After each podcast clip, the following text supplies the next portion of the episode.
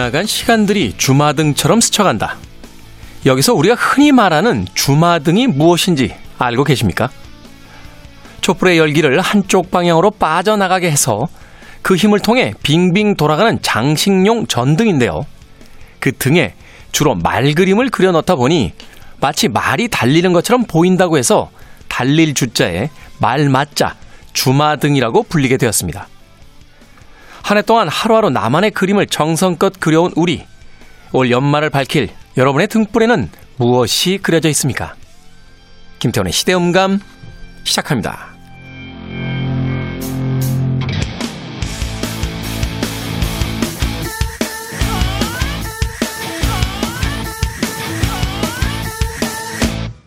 그래도 주말은 온다. 시대를 읽는 음악 감상회 시대음감 김태훈입니다.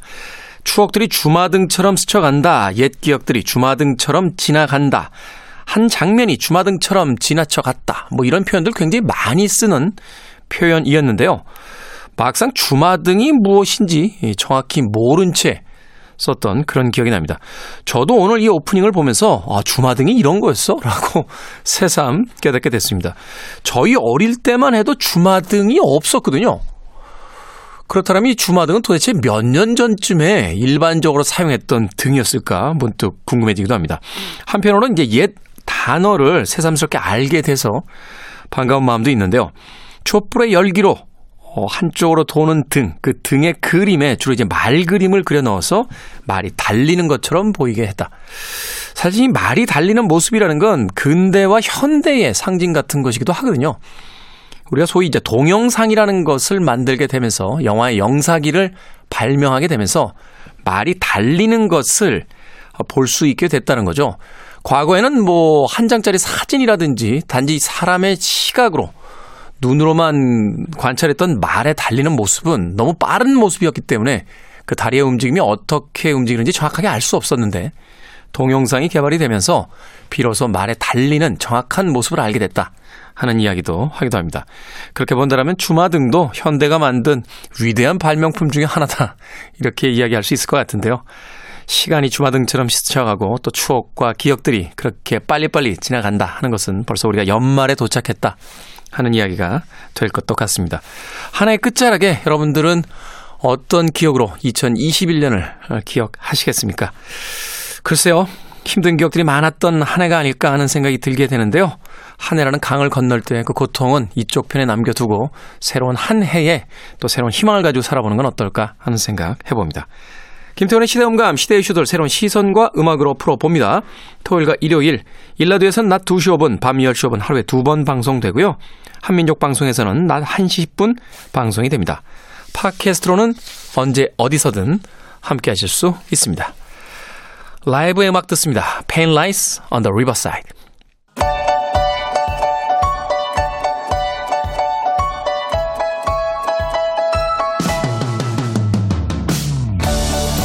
우리 시대의 좋은 뉴스와 나쁜 뉴스, 뉴스 Good and Bad. KBS 산업과학부 오규정 기자 그리고 정세배 기자 나오셨습니다. 안녕하세요. 안녕하세요. 네, 안녕하세요. 자, 지난주에 오규정 기자 긴급한 아, 뉴스가 있다고 해서 강원도로 출장을 가면서 네. 우리에게 감자빵을 사다 주겠다. 네. 라고 약속을 했는데 사오셨습니까? 네. 강원도민 여러분 너무 죄송합니다. 제가 갔더니 거기가 그렇게 번화한 도시인지 모르고 감자빵을 사오겠다고 했네요.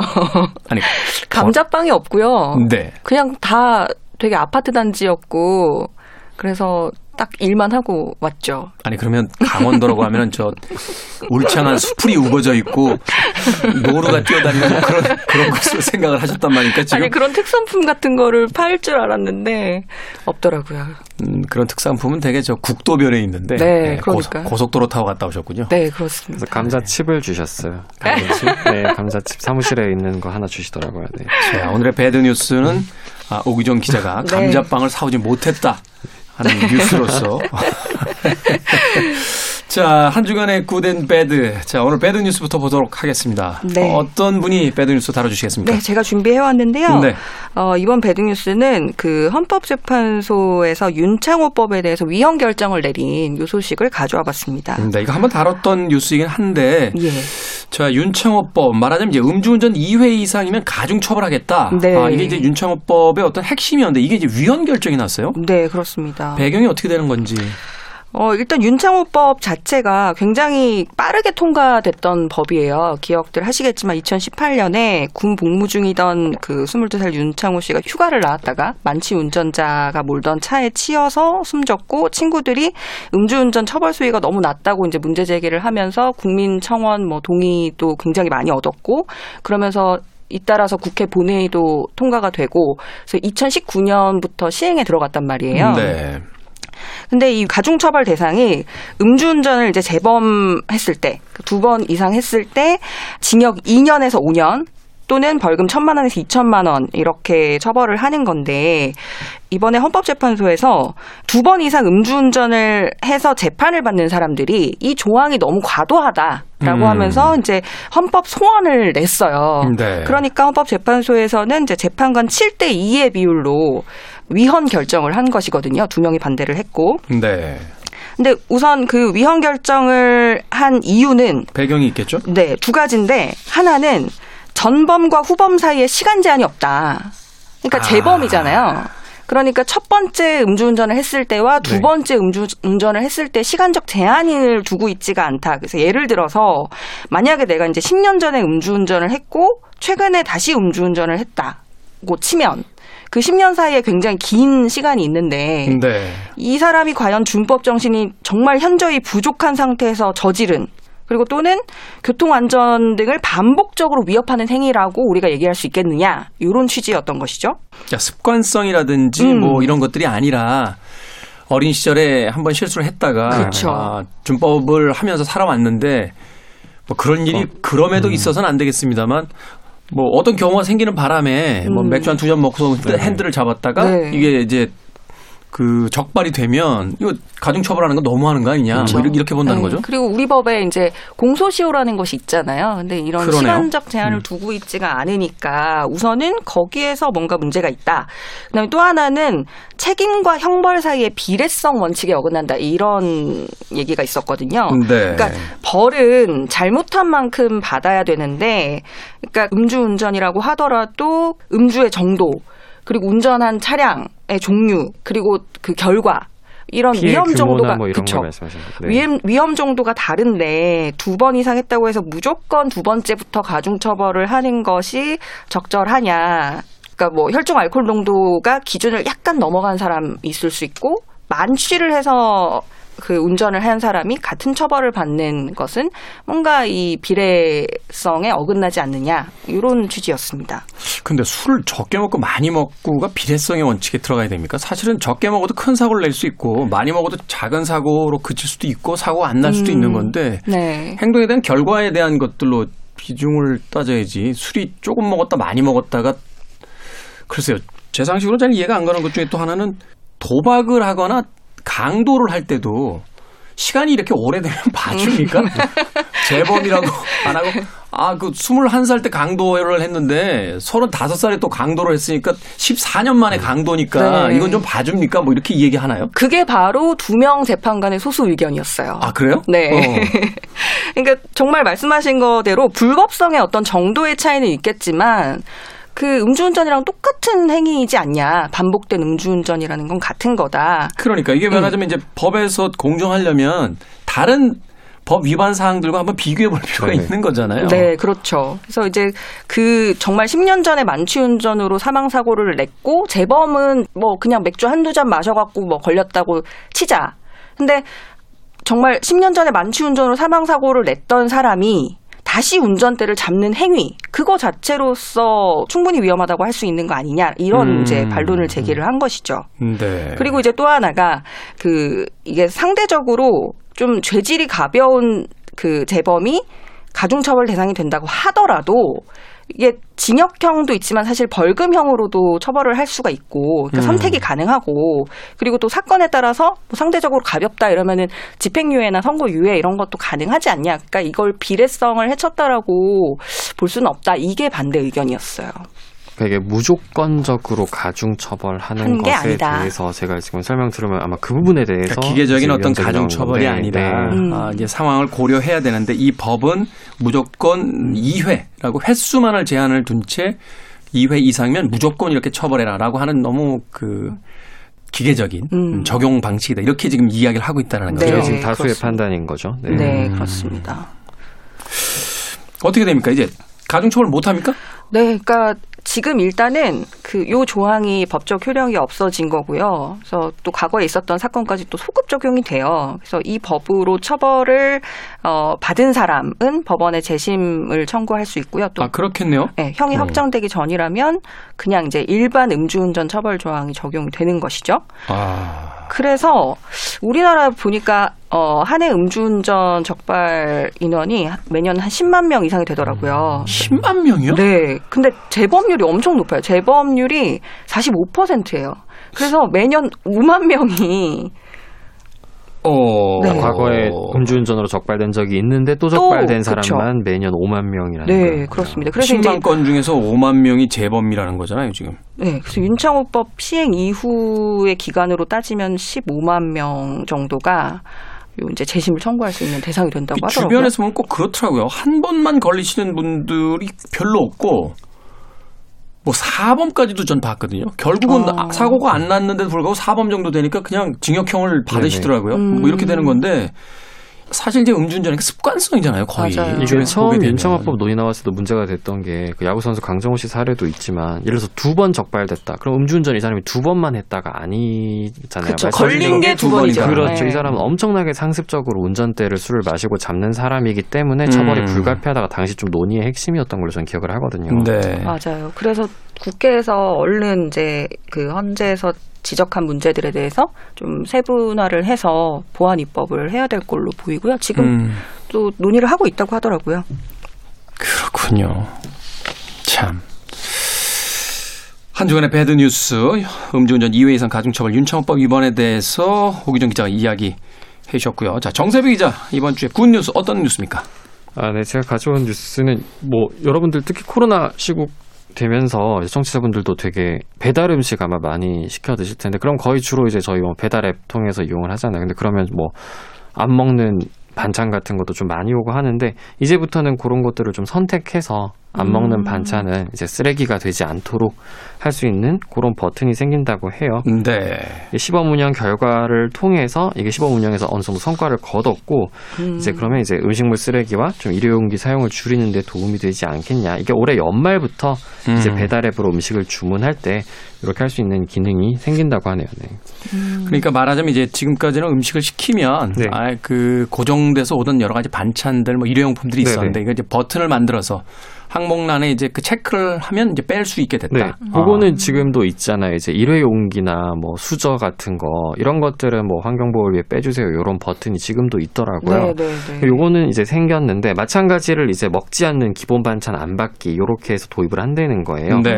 그래가지고 가맹 음식점별로 이제 밑반찬 종류를 조사를 해가지고 주문하면 이걸 다 선택을 할 수 있게 있는 거죠. 그래서 아 나는 이 반찬은 받아서 먹고 싶지만 이 반찬은 안 먹는다 빼주세요 이렇게 음. 표시하면 그 정보가 식당으로 전달이 되고 그렇기 때문에 다만 이제 좀 구체적으로 어떤 문구가 저, 적힐지 이제 올해 연말 시행이기 때문에 좀 논의가 진행이 돼야 하고요. 그동안은 말 그대로 이런 기능이 없었잖아요. 그렇죠. 그렇기 때문에 저 같은 경우도 사실 좀 그대로 버리는 경우가 좀 많았거든요. 음. 근데 이렇게 하면 이제 사실 뭐 음식도 음식 쓰레기지만 일회용기도 계속 이제 그 일회용기에 다 조금씩 소분해서 담아오기 때문에 그대로 버려졌는데 지난해 음식 배달 건수가 이제 전년보다 78%가 늘었대요. 네. 환경부 조사를 해보니까 이 때문에 이제 폐 플라스틱 발생량도 19%가 늘었다고 하더라고요. 아마 어느 정도 연관성이 있다는 의미겠죠. 음. 음. 요새는 빼주세요라고 안 하고 받을래요 버튼이 있더라고요. 아, 기본은 수저. 빼는구나. 네. 네. 아니, 그러니까 기본이 이게, 빼는 거죠. 아, 네. 네. 이게 그 중요한 것 같아요. 그러니까 빼주세요로 할 건지 네. 넣어주세요로 할 건지 음, 이게 사실은 여기에 따라 달라지잖아요. 그러네요. 사실 네네. 우리가 큰 버튼만 주로 신경 쓰지. 네네네. 사소한 버튼들은 사실 신경을 안 쓰다가 나... 메뉴 고르고 바로 결제까지. 그렇죠. 결제해 놓으면 다시 뜨잖아요. 동의 네네. 버튼 눌러 주세요. 그래서 다시 들어가서 동의하고 다시 큰 버튼 누르는데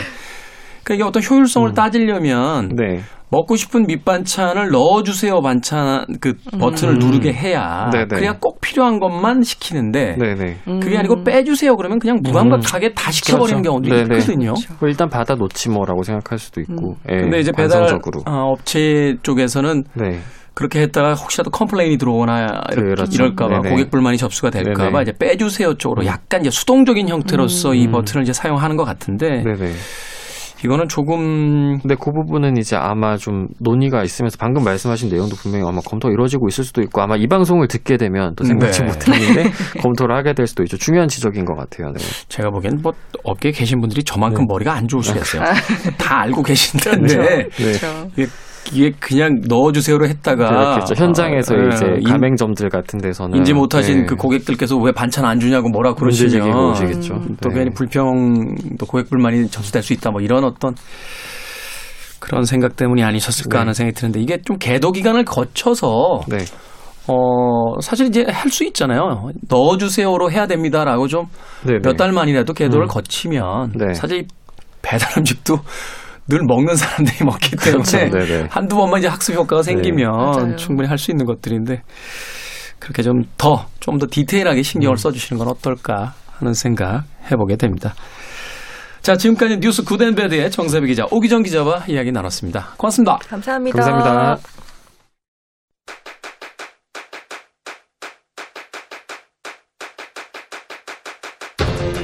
그래도 주말은 온다. 김태훈의 시대 음감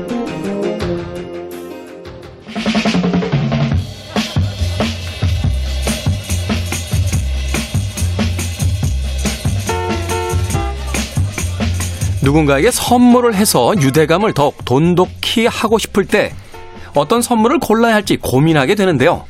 한 심리학 전문가는 이렇게 조언합니다. 첫째, 물건 대신 체험을 선물할 것. 둘째, 순간의 즐거움보다 장기적인 만족을 줄 것. 셋째, 쉽게 쓸 수 있는 선물을 할 것. 우리를 위해 좋은 영화 선물을 엄선해서 가져오시는 이분 덕분에 오늘도 기대가 됩니다.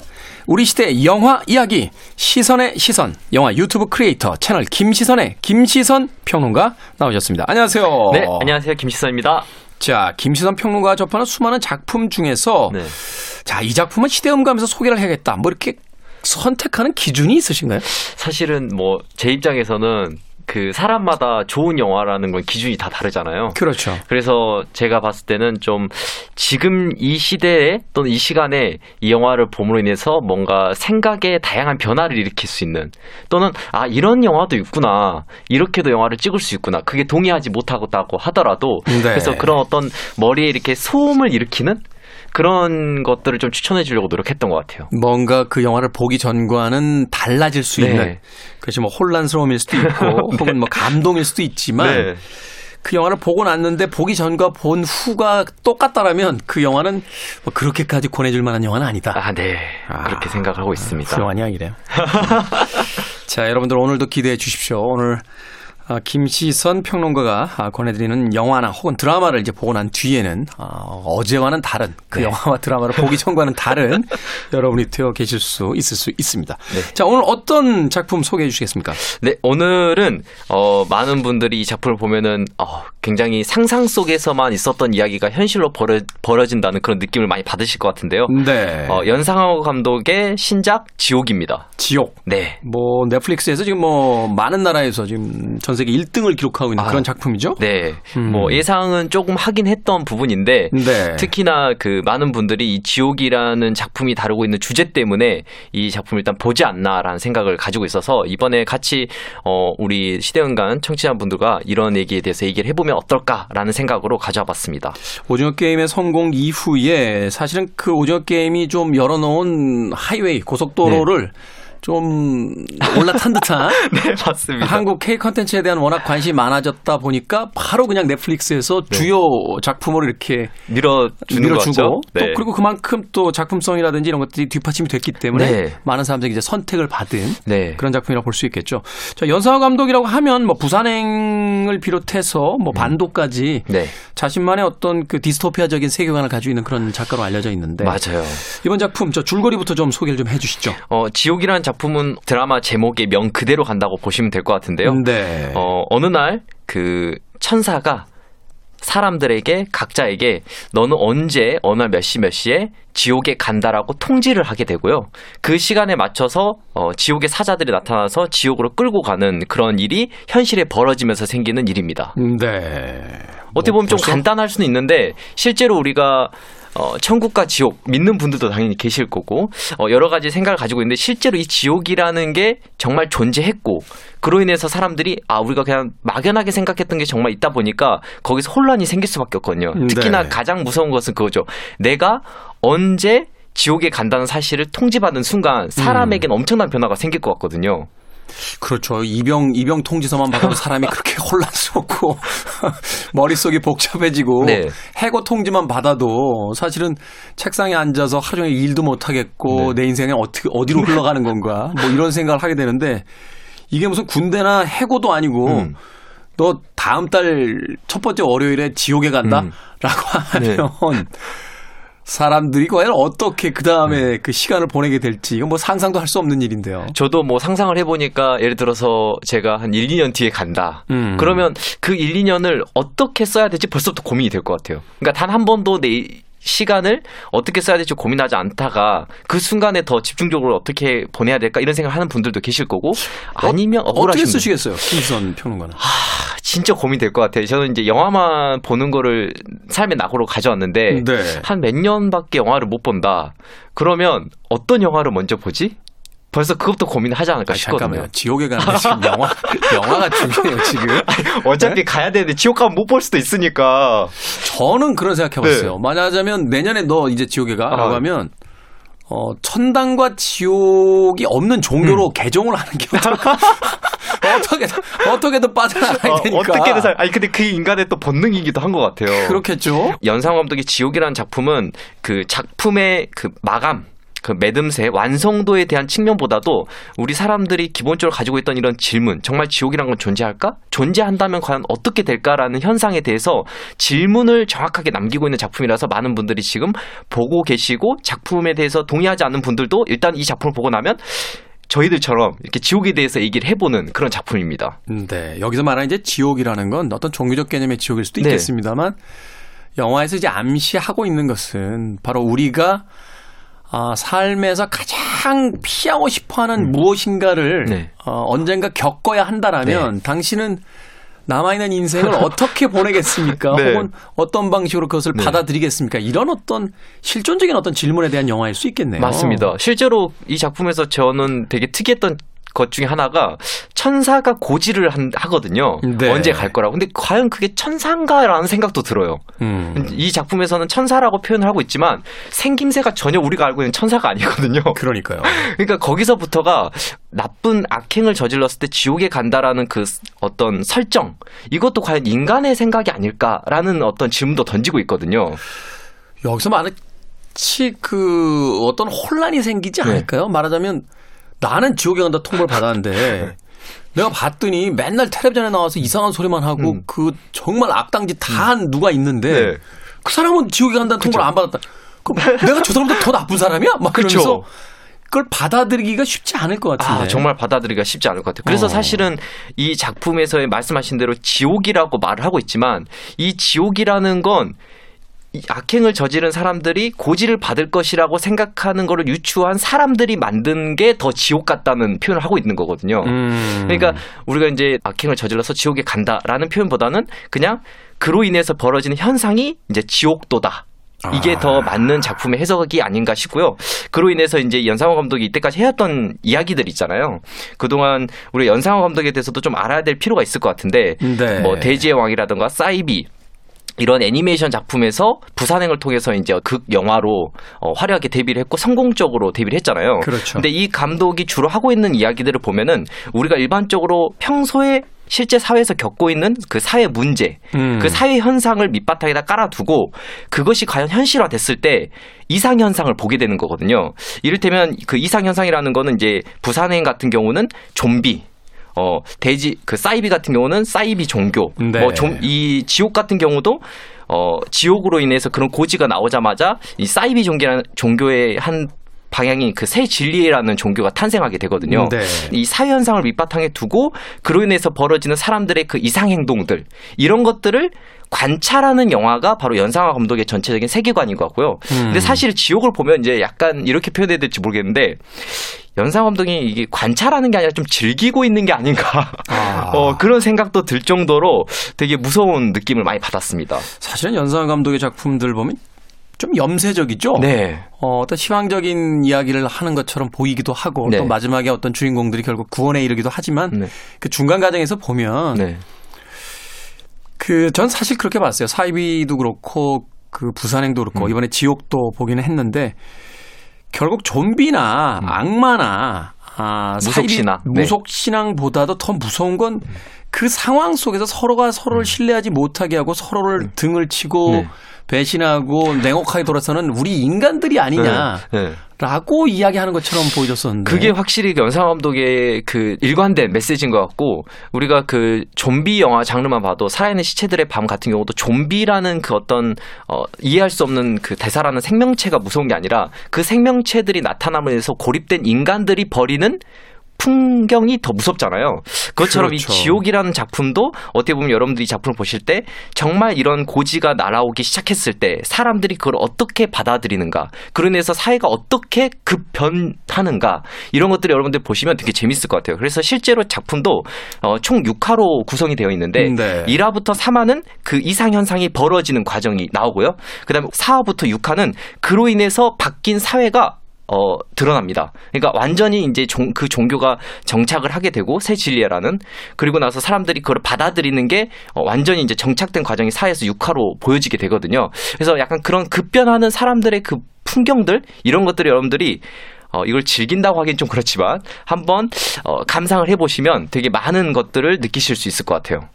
뭐 영화라는 게 이제 간접 체험일 수도 있고 네. 우리가 현실에서 어, 겪을 수 없는 것들을 상상을 통해서 어, 대리 체험함으로써 그 질문을 던져보는 거잖아요. 네. 어, 나라면 저 상황에서 어떻게 했을까? 음. 아, 또 우리라면 저 상황에서 어떤 것을 선택하는 것이 맞았을까? 네. 이런 것들을 해보는 거니까 지옥이 또 그런 의미에서 어, 한번 좀 볼만한 작품이 아닐까라는 또 생각을 해보게 되는군요. 네. 사실 이렇게 재난 영화가 등장을 음. 하게 되면 그것은 결국 이제 인간의 어떤 그 본질 내면을 네. 보여주기 위한 네, 거잖아요. 맞아. 뭐 빌딩에 불이 난 영화라든지 혹은 뭐 그 난파된 배에서 음. 탈출하는 이야기라든지 전쟁터 한복판에 있는 음. 인간의 이야기라든지. 네. 뭐 지금 이야기하신 이 지옥처럼 음. 알수 없는 존재들에 의해서 이제 삶이 파괴당하는 음. 겨우 이제 인간의 모습이 가장 중요하다는 생각을 네. 해보게 되는데 중요한 캐릭터들의 이제 모습과 변화를 음. 보면 네. 이 드라마의 어떤 주제를 또 우리가 엿볼 수 있을 것 같은데요. 맞습니다. 이 작품에서 이제 일단 1화부터 3화의 주요 인물 중에 하나가 새 진리에를 만든 정진수 의장인데요. 네. 어, 이 사람은 천사의 고지는 결국 인간이 악행을 저질렀기 때문에 그로 인해서 우리가 이제 벌을 받는 것이다. 그러니까 우리는 더 정의로운 사회로 가기 위해서 더 정의로워져야 되고 맞는 방향이다 이렇게 설득을 하는 사람이거든요. 음. 근데 이 사람이 어, 두 가지 방법으로 사실 사람들을 자신이 의도하는 방향으로 흘러가게끔 만들어요. 네. 그게 저 어떻게 보면 이 지옥이 가지고 있는 숨겨진 메시지라고 또 볼 수 있는데요. 이렇게 가스라이팅을 하는군요. 네, 그렇죠. 가스라이팅을 하는 음. 건데 두 가지 방법을 하고 있습니다. 하나는 미디어고 두 번째는 우리가 이해하기 힘든 의도라는 단어로 설득을 하고 있어요. 아, 어떤 거죠?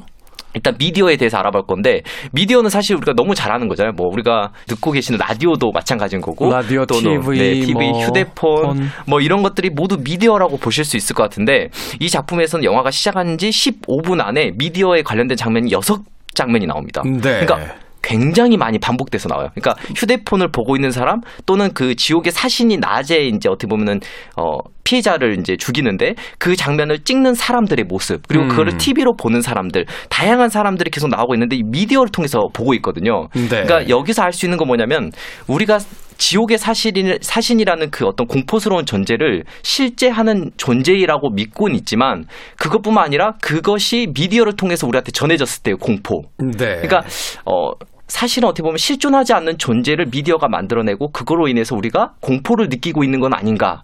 그 공포를 더 확대시키는 방향으로 이 정진수 의장이 사람들을 몰아가고 있고요. 음. 두 번째는 이제 의도라고 볼 수 있는데 이 의도는 어 계속해서 이렇게 말해요. 우리는 시대의 의도를 알아야 된다. 음. 지금 이런 상황이 벌어진 의도를 알아야 된다고 계속 계속 말하고 있는데 사실 의도가 뭔지 모릅니다. 음. 그게 중요한 거죠. 그러니까 우리가 사람들이 무언가에 이렇게 몰입하는 경우가 많이 생기잖아요. 이를테면 그렇죠. 그 삼해 베케스의 그 고도를 기다리며라는 작품이 있어요. 그 부조리 극의 대표고요. 네, 부조리 극의 음. 대표적인 그 이막으로 구성된 연극인데 고 이게 어떤 내용이냐면 어, 고도라는 고도가 누군지도 모르는데 고도를 되게 고도를 기다리는 사람들의 그 얘기를 하다가 작품이 끝나요. 고도가 누군지도 모르고 사실 끝나고 나면 이 고도가 무슨 의미지 이런 생각을 하게 되거든요. 두 남자가 계속 이야기를 하죠. 뭐해? 고도를 기다려. 고도를 기다려. 고도가 사람인지도 모르겠고 그게 무슨 종교적 신앙이나 네. 구원인지도 모르겠는데 그냥 고도만 모르죠. 기다리죠. 네, 그냥 네. 고도만 기다리죠. 정진수 의장은 계속해서 이 작품 1화부터 3화까지 계속 말해요. 신의 의도는 무엇일까요? 신의 의도를 우리가 알아야 합니다. 계속 의도를 말하고 있지만 그게 뭔지 우리가 몰라요. 본인도 모르는 거 아닙니까? 네, 사실 본인도 몰라요.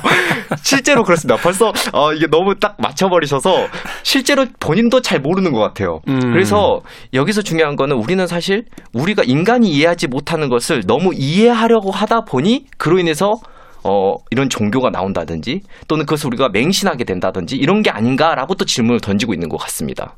그렇군요. 네. 사실 이제 현대 사회에서 가장 큰 공포라고 하면 네. 뭐 지금은 코, 아, 이 코로나 팬데믹 시대이기 때문에 뭐 전염병에 대한 어떤 감염에 대한 공포가 가장 크긴 네, 하겠습니다만 생각해 보면 이제 감염에 대한 공포가 1차적이었다면 그 뒤로 이제 찾아오게 되는 공포들은 이 감염의 공포 때문에 벌어지는 생활고의 공포들 네. 또 자신들이 원했던 어떤 삶의 방향이 이제 음. 흐트러지게 되는 그런 네. 공포들. 뭐 유학을 잡아놨던 학생들이 자신의 진학의 뜻을 접어야 네. 하고 새롭게 사업을 시작한 사람들이 어, 정말로 어떻게 통제할 수 없는 변수에 의해서 사업들이 실패해 나가고 음.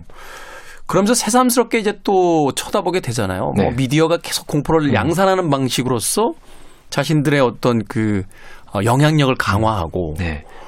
사실은 현대 사회에서 공포는 가장 큰 마케팅 아닙니까? 네, 뭐 맞습니다. 대학 떨어지면은 그 인생이 끝나는 것처럼 공포 네. 마케팅을 사용해서 막 학원에 대한 어떤 네. 그 원생들을 모집한다든지 네. 정말 그 자극적이고 공포스러운 단어가 굉장히 큰 효과를 발휘하고 있고 음. 좀 이렇게도 저는 표현하고 싶어요. 사실은 이 정진수 의장은 이 어떤 새로 탄생한 종교의 뭐 교주 같은 사람이기도 하잖아요. 근데 저는 약간 마케터 같다라는 생각도 들 때가 많습니다. 아주 노련하게 상품을 네. 파는 마케터. 네, 공포 마케터인 거죠, 사실은. 음. 그래서 우리가 앞에서 봤던 미디어와 이 의도라는 단어를 통해서 이 사람은 계속해서 자기가 이해할 수 없음에도 불구하고 그걸 사람들한테 전파를 하고요. 음. 어, 이 지옥의 사신이 사람을 해한 거는 사실 몇 건이 안 돼요 작품에서. 네. 그런데 그 몇 건만으로도 대한민국 전체가 완전히 바뀌어버리게 되거든요. 음. 그것만 봐도 이 미디어의 힘, 그것이 얼마나 우리에게 공포스러운가를 또 전해주고 있고 그 모습 자체가 사실은 지옥이다라고 말하고 있는 것 같습니다. 그렇군요. 네. 그런가 하면 이제 두 번째 이야기가 굉장히 흥미로운데 시대의 의도란 과연 무엇이냐? 네. 라고 계속 질문을 네. 던지고 네. 신의 의도는 또한 무엇이냐라고 네. 질문을 던지는데 이게 사실은 실존하지 않는 것일 수도 있다라는 거잖아요. 네, 그렇죠. 그러니까 뭔가 존재하지 않는데 존재하는 척함으로써 이제 사람들을 현혹시키고 이제 혼란에 네. 빠지게 만드는. 네. 어. 아, 그리고 유아인 배우가 정말 그렇게끔 연기를 해요, 또. 정진수 역을 이제 유아인 배우가 네, 유아인 배우가 하셨는데 그 유아인 배우가 가지고 있는 억양이라고 할까요? 그러니까 뭔가 어, 뭔가에 막 빠져들어서 자신만의 언어를 할 때가 많은 것 같아요. 음. 이렇게 인터뷰를 하는 모습이나 또는 연기를 할 때도 되게 그런 특징적인 부분들이 도드라지는데 이 그래서 그런지 정진수 의장을 연기했을 때 더 이렇게 매칭이 잘 된 것 같아요. 그래서 어, 정진수 의장이 신의 의도는 무엇일까요? 할 때 우리도 모르게 거기에 빨려 들어가는 게 있거든요. 의도라는 단어에. 음. 그래서 거기에 너무 집착을 하게 되고 실제로는 이 이런 현상이 벌어졌을 때 우리가 어, 어떻게 이걸 해결해 나가야 될까? 인간들이 어떻게 규합이 되는 게 아니라 서로 분리돼 버리는. 그러니까 음. 음. 어, 어떻게 보면은 이분법적으로 시대의 의도를 모르는 사람들은 결국 악행을 저지른 거고 그에 대한 처벌을 받는 거고 우리가 신의 의도를 알게 되고 선행을 했을 때는 그로부터 어, 두렵지 않아도 된다라는 이렇게 해서 이렇게 보통 요즘에 갈라치기라고 표현을 하는 것 같은데 이렇게 분리시키는 것도 분명히 이 의도가 들어가 있는 것 같아요. 그래서 음. 사실은 신의 의도라고 하지만 이걸 다르게 보면 정진수의 의도가 아닌가 음. 그런 생각을 하게 됐습니다. 정치 상황하고도 맞물리는 부분들이 있겠군요.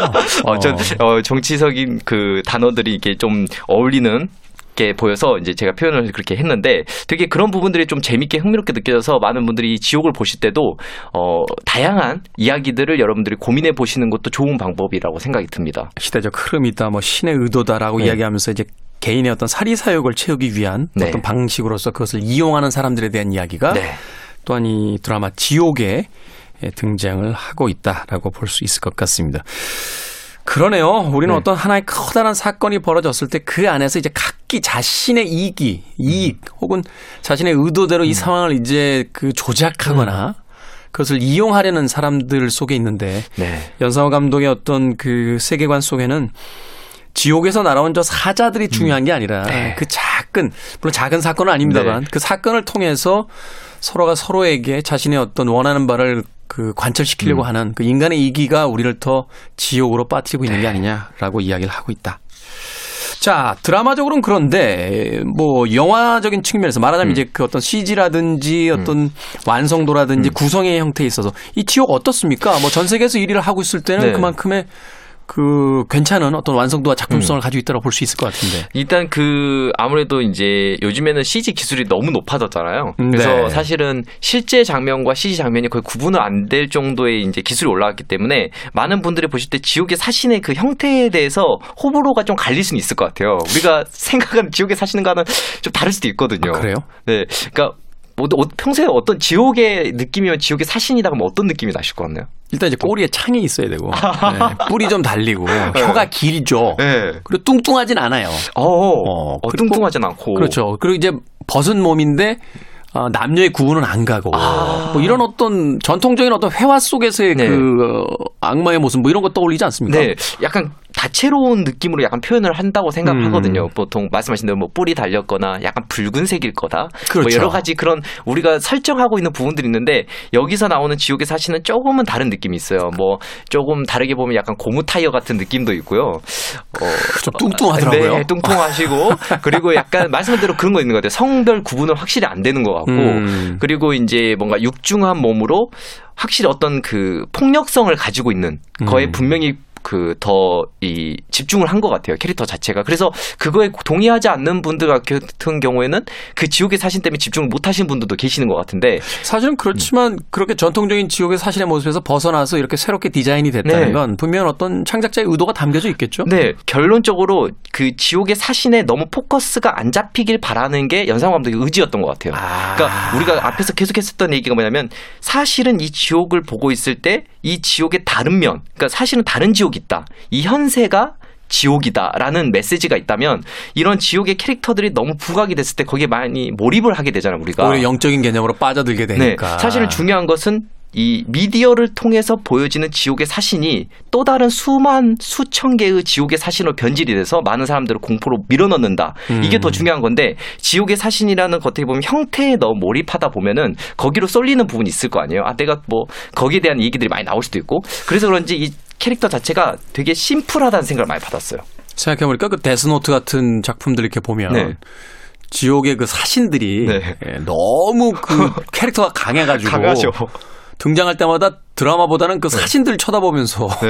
그 시간을 뺏게 되는 네. 경우가 많은데 이제 그런 것들을 이제 방지하고 네. 역효과가 나는 것, 그러니까 집중해야 될 네. 것에서 벗어나는 걸 막기 위해서 그냥 뭉퉁그려진 하나의 그 뭐라고 할까요? 구체화될 수는 없지만 네. 실존하고 있는 공포. 네. 뭐그 정도의 형태로서 이제 지옥의 사신들을 디자인했다. 네, 저는 그래서 보통 우리가 그림을 그릴 때 그림의 기본은 점과 선이라고 하잖아요. 네. 그리고 실제로 그 유명한 뭐 디자이너들도 그 점과 선을 통해서 가장 심플한 디자인을 만들고 스티븐 잡스만 해도 simple is best. 심플한 것이 가장 베스트라고 생각하잖아요. 그 그래서, 네. 월트 디즈니의 미키 마우스는 그 선 가장 간단한 기본 선으로만 만들어졌죠. 네, 그래서 근데도 그게 가장 오래 갈 수 있는 거는 사람들이 그거를 내가 어떻게 받아들이냐 해석이 다양해질 수 있기 때문인 것 같아요. 그래서 네. 이 지옥의 사신 같은 경우도 많은 분들이 동의 안 하는 분들도 분명히 계시겠지만 제가 봤을 때는 작품에 있어서 어, 집중도를 흐트리지 않는 동시에 이 동글동글하고 검은색 뭐 어떻게 볼까 약간 세포 같기도 하고요. 음. 그러니까 이거는 자신의 그 지옥의 사신을 어떻게 상상하느냐에 따라서 이 캐릭터를 자기만의 방법으로 바라볼 수 있을 것 같거든요. 그래서 가장 심플하게 구성을 한 것이 어떻게 보면 저는 어, 좋았지 않았나. 그래서 CG라는 기술 측면에서 우리가 볼 게 아니라 어, 지옥이라는 이 전체 세계관 안에서 지옥의 사신을 이렇게 구상하고 그리고 더 우리가 더 봐야 될 지옥 을 집중할 수 있게끔 만들었다는 부분 이런 것들을 더 고려하시는 게 이 작품을 볼 때 더 재밌게 볼 수 있는 방법이지 않나 싶습니다. 네. 말하자면 지옥의 사신은 단역입니다. 너무 집중해서 보지 마시고요. 조연이죠. 그, 네. 네. 그 지옥의 사신이 의미하는 것을 생각해 보지 그 비주얼에 너무 시선을 뺏겨서 네. 주제에서 벗어나지 마십시오라고 네. 하는 연상호 감독의 어떤 네. 그 청사진이 있었다. 실제로 뭐 작품 내에서 이 지옥의 사신이 나온 부분이 그렇게 많지가 않아요. 네. 이벤트는 크게 세 개밖에 없어요. 그러니까 처음에 우리에게 어떻게 보면 강렬한 지옥의 사신의 모습 을 보여주기 위해서 처음 등장하는 것과 그리고 중간에 이 박정자라는 그 피해자를 어, 이 정진수 부장이 설득해서 라이브 생중계를 하거든요. 네. 그러니까 앞에도 말했다시피 이 정진수 부장은 공포 마케팅을 잘하는 사람이기 때문에 이 박정자에게 30억을 주고 어, 이 생중계를 시킵니다. 네. 그래서 많은 사람들이 지옥의 사신을 보게끔 하거든요. 그 큰 이벤트에서 한 번 쓰고요.